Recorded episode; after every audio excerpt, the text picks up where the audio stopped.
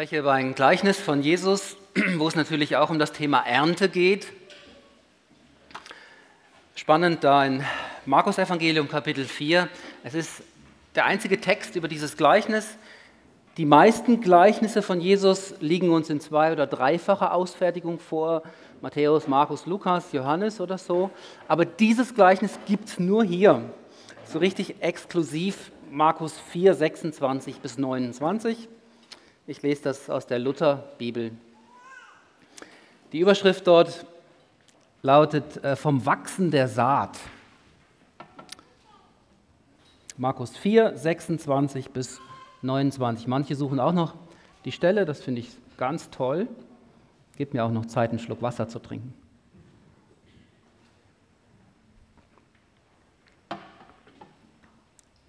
Vom Wachsen der Saat. Und Jesus sprach, mit dem Reich Gottes ist es so, wie wenn ein Mensch Samen auf das Land wirft. Und er schläft und steht auf, Nacht und Tag, der Same geht auf und wächst, er weiß nicht wie. Denn von selbst bringt die Erde Frucht. Zuerst den Halm, danach die Ähre, danach den vollen Weizen in der Ähre. Wenn sie aber die Frucht gebracht hat, so schickt er alsbald die Sichel hin, denn die Ernte ist da.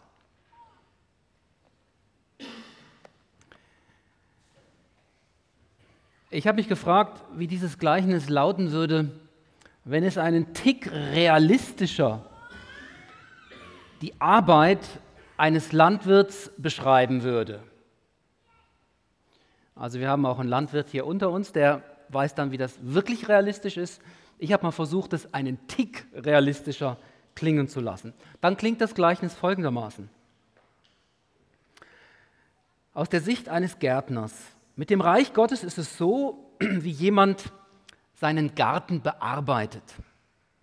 Im Herbst trägt er Mist oder andere Düngemittel aus und gräbt das Land um. Vor der Aussaat im Frühjahr reinigt er den Boden von Unkraut und Steinen und lockert die Erde. Außerdem erneuert er die Wege und repariert den Zaun. Schließlich macht er einen Plan, wo er was anbauen will, kauft das Saatgut und sät es aus. Die Erde hält er fortan schön feucht. Ähm, alle paar Wochen wird nachwachsendes Unkraut entfernt Schneckenkorn ausgestreut, ebenso Pestizide versprüht gegen Ungeziefer und Krankheitsbefall. Wochen oder Monate später beginnt die Zeit der Ernte. Jetzt verbringt er beinahe jeden Tag in seinem Garten, erntet, säubert und freut sich an seinem Obst und Gemüse. Was ist der Unterschied zwischen Markus 4, 26 bis 29 und meiner Version eines Gärtners von diesem Gleichnis? Was ist der Unterschied? Gravierend, oder? ja, genau. Jesus kannte noch keine Pestizide, kein Glyphosat und anderes Zeugs, ja? Mir fällt in diesem Text auf, also in dem Text, vom, den Jesus gepredigt hat, vom Wachsen der Saat in Markus 4, mir fällt auf, wie unglaublich wenig Engagement von diesen Menschen ausgeht. Er macht genau zwei Dinge in der Beschreibung von Jesus.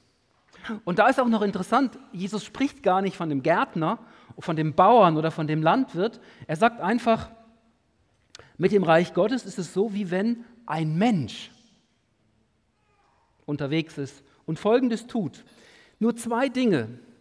Er wirft den Samen aufs Land, Vers 26, und dann passiert lange Zeit gar nichts mehr, außer schlafen und aufstehen.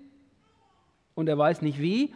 Und dann das Zweite, er schickt jemanden in die Ernte, die Frucht reinzuholen. Also wenn ich das mit einer Handbewegung deutlich machen möchte, dann sage ich, also er, er wirft den Samen aufs Land, so, so stelle ich mir das vor. Und dann, und dann schickt er jemanden in die Ernte. So, jetzt ist die Zeit da, da hinten sind die Erdbeeren und so weiter, ein bisschen Gemüse. Kannst du das bitte reinholen? Das ist verblüffend passiv. Dieser Mensch, an wen Jesus auch immer denken mag, ist die Untätigkeit in Person. Das meiste, was er tut, die ganze Zeit über, ist aufstehen, schlafen und, äh, und warten und dann vielleicht staunen über das, was passiert oder was vielleicht auch nicht passiert.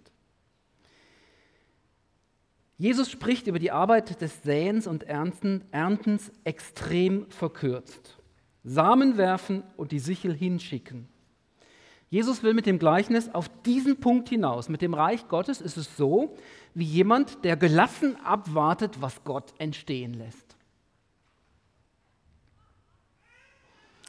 Wir sind eingeladen, heute im Rahmen unseres Erntedankfestes, den Fokus zu verändern im Blick auf das, was wir tun, wovon wir tief innerlich abgespeichert haben, was unsere Aufgabe ist und was nach unserer Überzeugung auch nicht geschehen wird, wenn wir es nicht selber tun und den Fokus richten auf das, was Gott im Unsichtbaren und manchmal auch im Sichtbaren am Wirken ist. Mit dem Reich Gottes ist es so wie jemand, der gelassen abwartet, was Gott entstehen lässt. Diese Untätigkeit dieses Menschen beschreibe ich mit den Worten Gelassenheit und Abwarten. Natürlich ist es verbunden mit einer Erwartungshaltung. Da passiert etwas ohne mein Beisein. Ich habe den Samen ausgesät und wenn die Zeit da ist, das werde ich dann schon erkennen, dann gehen meine Kinder Erdbeer pflücken und Johannisbeeren einsammeln. Du wirfst Samen aufs Land, irgendwann schickst du dann jemand raus, der die Früchte einsammelt. So scheint das zu sein, was Jesus hier beschreibt und die Botschaft, die er uns damit auf den Weg gibt.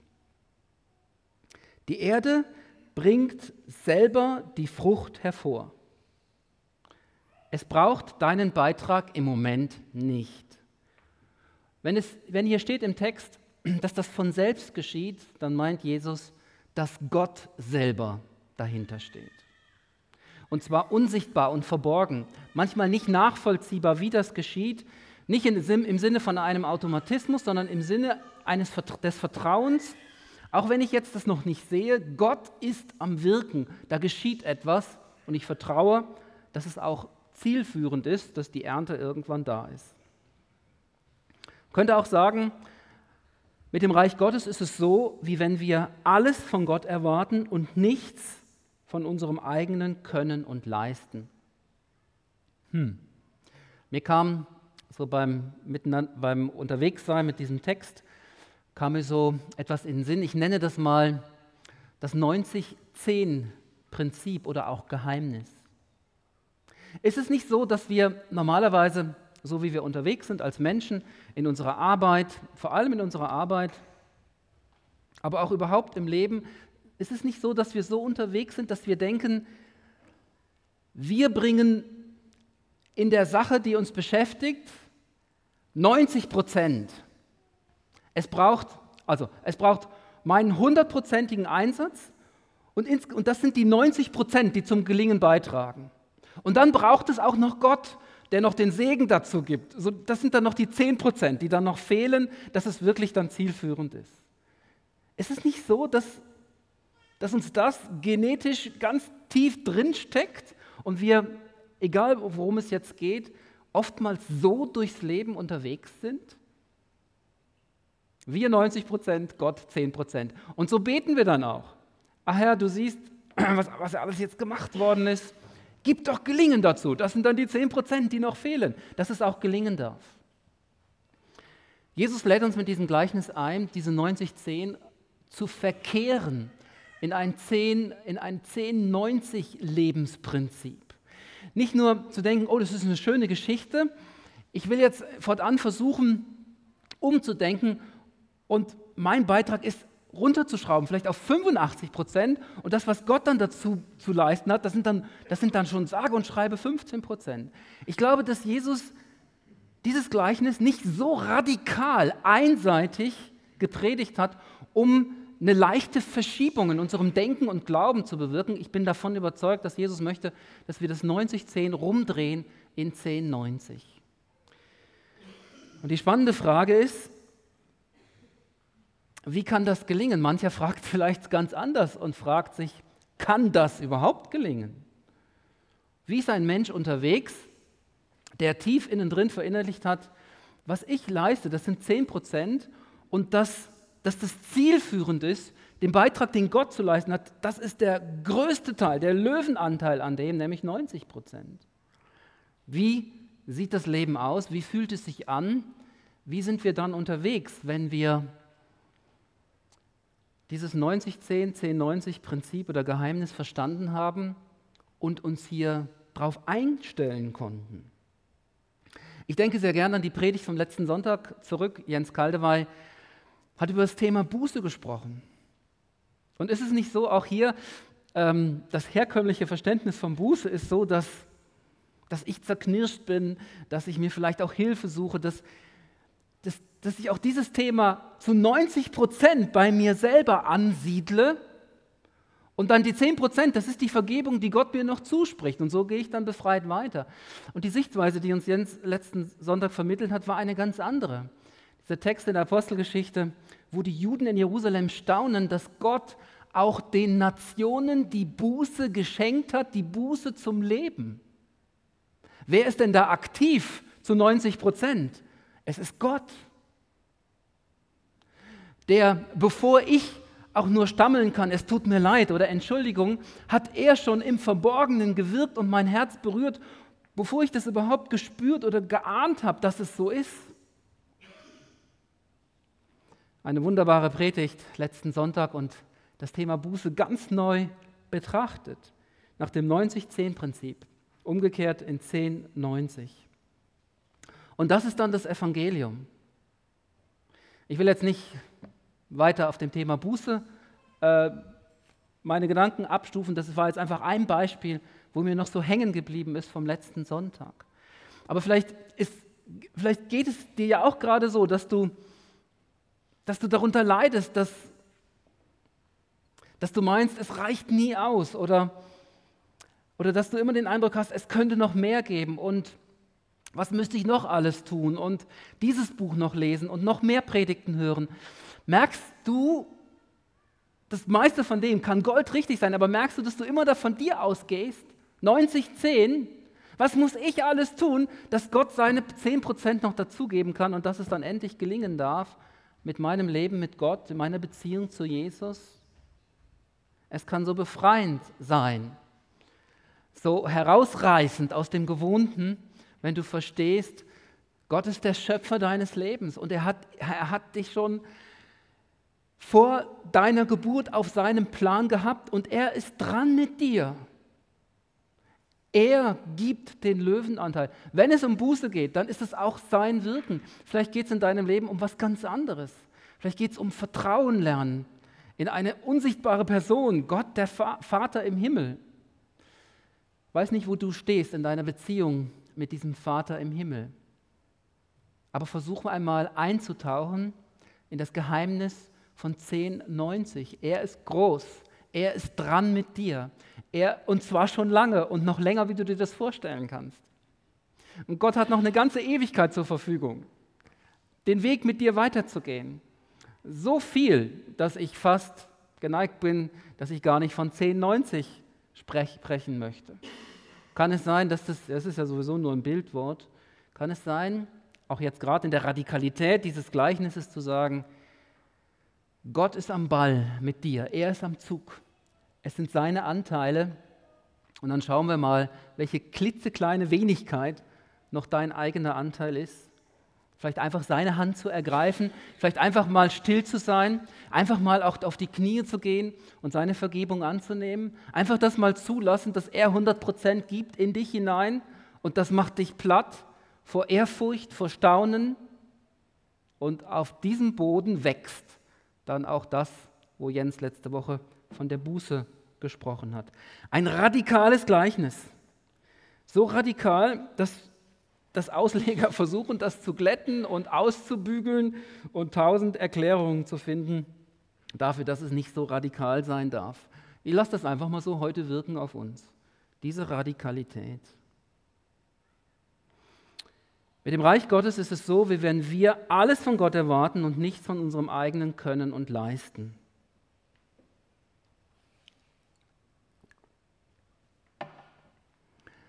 Viele andere neben mir, äh, also mit mir, haben vor ungefähr einem halben Jahr und in den vergangenen Monaten dort bei der Live on Stage Infowand weiße Ping-Pong-Bälle reingeworfen und gelbe Ping-Pong-Bälle.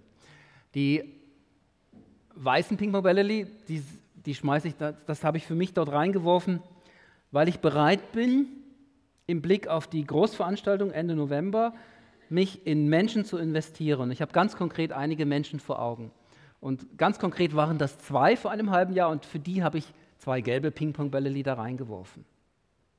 Was ist seitdem passiert? Manchmal habe ich mich dabei ertappt, ah, wie wenig investiere ich in die Beziehung zu meinen Freunden.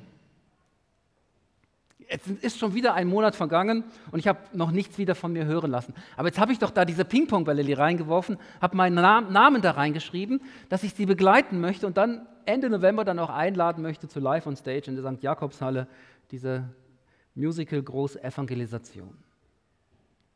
Und wenn ich so denke, dann zieht mich das immer wieder runter. Oder ich tue Dinge, die gar nicht von Herzen kommen. Mit dieser 90-10-Perspektive in der Beziehung zu anderen Menschen wird es krampfig, es kann fast gar nicht anders sein. Aber wenn ich diese 10-90-Perspektive Brille aufhab und denke, hm, paar Samen ausstreuen und dann, wenn der Zeitpunkt da ist, schicke ich jemand und die Ernte wird eingeholt. Das ist so befreiend, das ist so entlastend. Gott ist doch mit diesen Menschen dran.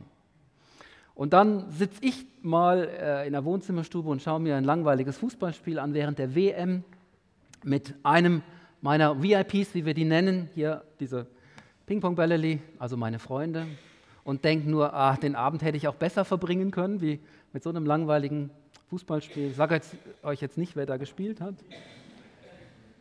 Oder ich biete meine Hilfe an bei einem Umzug und das braucht es dann schon gar nicht mehr. Oder ich führe ein Gespräch, hier ein Körnchen, da ein Körnchen.